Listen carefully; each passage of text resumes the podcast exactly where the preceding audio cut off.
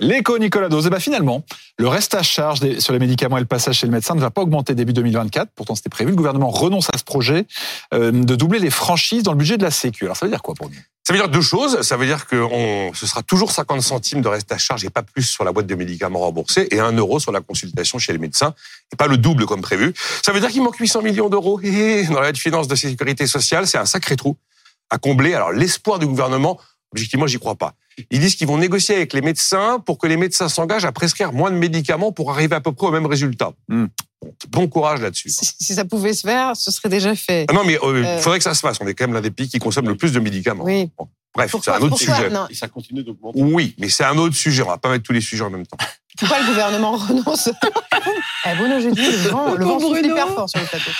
Pour- Pourquoi est-ce que le gouvernement recule sur euh, cette franchise médicale? Trois raisons. C'est pas super populaire euh, de monter le prix de la santé dans un pays où on a installé depuis le biberon que c'était gratuit la santé. Bah, évidemment, les gens veulent pas, les médecins veulent pas non plus. Après, opposition totale, généralisée, massive à l'Assemblée nationale avec un risque de motion de censure.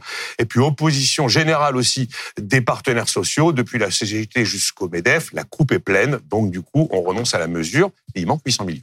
Il y a un autre recul dans ce projet de loi, Nicolas. C'est euh, le régime, le régime Agir Carco. Oui.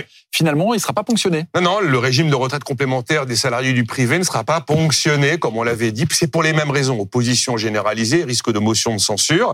Alors, point important, le gouvernement renonce pour l'instant, mais il dit aux partenaires sociaux, vous avez le temps du débat parlementaire, juste le temps du débat parlementaire pour trouver une solution pour participer, vous, en tant qu'Agir Carco, au financement des pensions minimum qui ont été rehaussées au terme de la réforme des retraites. Ça laisse pas beaucoup de temps. Sinon, le gouvernement dit, faute d'accord entre vous, eh ben, d'ici la fin du débat par- parlementaire sur la sécurité sociale, je reviens à la charge avec ma mesure de ponction. L'idée, c'était quand même d'avoir 400 millions d'euros en 2024, euh, 800 millions en 2025, 1 milliard d'euros en 2026. Alors, beaucoup avaient crié euh, au hold-up du régime du privé au profit du régime général.